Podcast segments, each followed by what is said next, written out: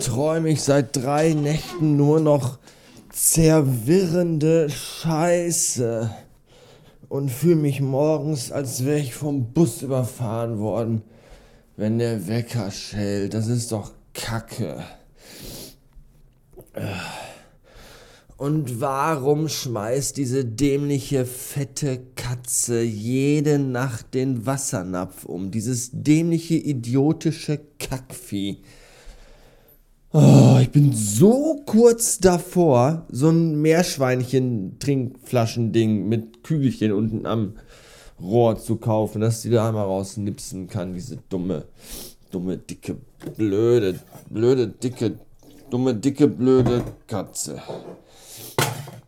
Ah, Kaffee, bitte.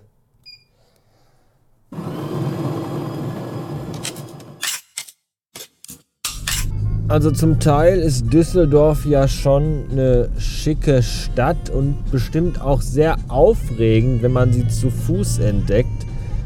Mit dem Auto durch Düsseldorf zu fahren, vor allem so im Kerngebiet, so Innenstadt, Altstadt und das alles, das macht eher so weniger bis gar keinen Spaß. Ich bin ja teilweise länger auf der Suche nach einem Parkplatz beim Kunden, als ich überhaupt beim Kunden bin. Und das ist schon echt bitter. Und ich bin jetzt irgendwie auch heute müder vom Autofahren durch Düsseldorf als von irgendwas anderem. Oh, und wir haben 14.16 Uhr und ich habe noch nichts gegessen und ich bin so hungrig. Und irgendwie bietet sich einfach keine Gelegenheit, mal irgendwo was halbwegs Vernünftiges zu essen.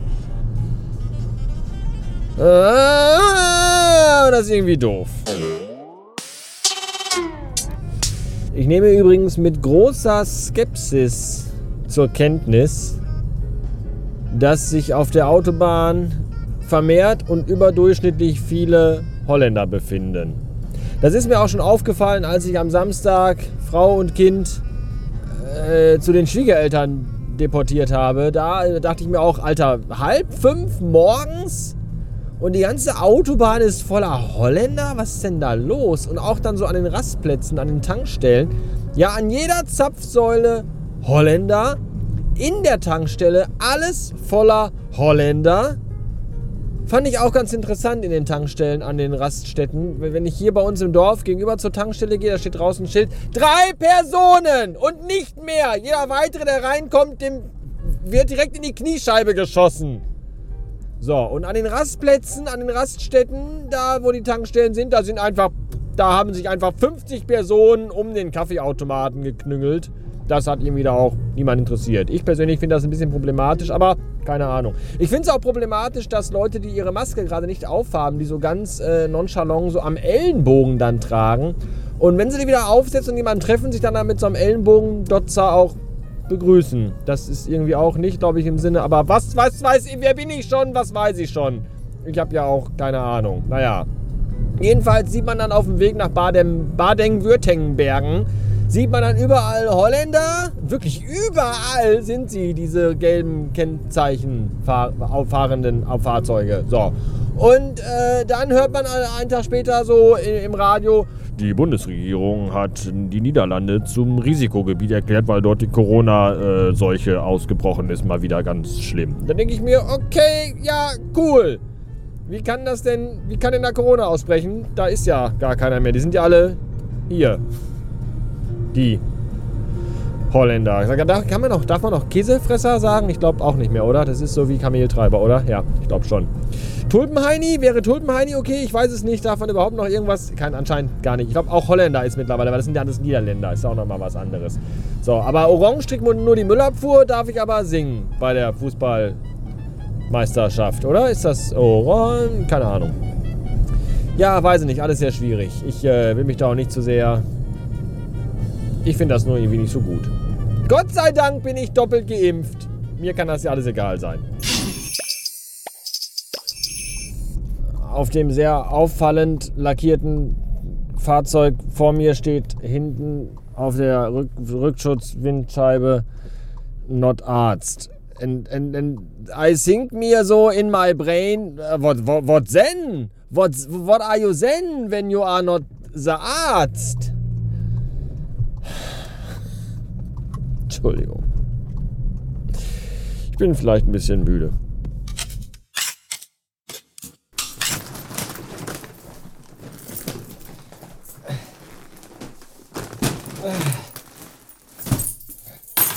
Boah, scheiß doch die Wand an, ey.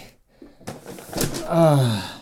An jedem anderen, an, an jeden anderen beschissenen Tag kriege ich direkt vor der verkackten Haustür einen Parkplatz.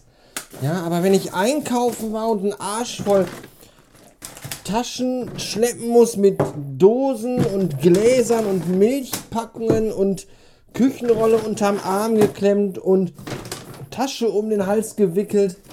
Dann ist natürlich alles voll und ich muss am Arsch der Welt parken und mit dem ganzen Scheiß durch Halbkirchhellen rennen. Ist das zum Kotzen, ey.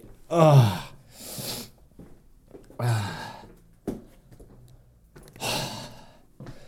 So. Hallo Mama, hallo Schwiegermutter und hallo alte Dame aus dem ersten Stock, die immer unsere Katzen füttert. Ich war gerade einkaufen und habe mir Nahrung besorgt. Ich dachte, ich erwähne das nochmal explizit, denn als ich meiner Mutter erzählt habe, dass Anouk und der Filius ja jetzt für zwei Wochen bei den Schwiegereltern sind, da sagte meine Mutter zu mir, ja, wenn du dann mal Hunger hast, dann sag Bescheid dann koche ich dir was. Und als wir dann bei den Schwiegereltern waren und ich ja dann Samstagabend mich auf den Weg nach Hause gemacht habe, habe ich da vorher auch noch mit Abend gegessen.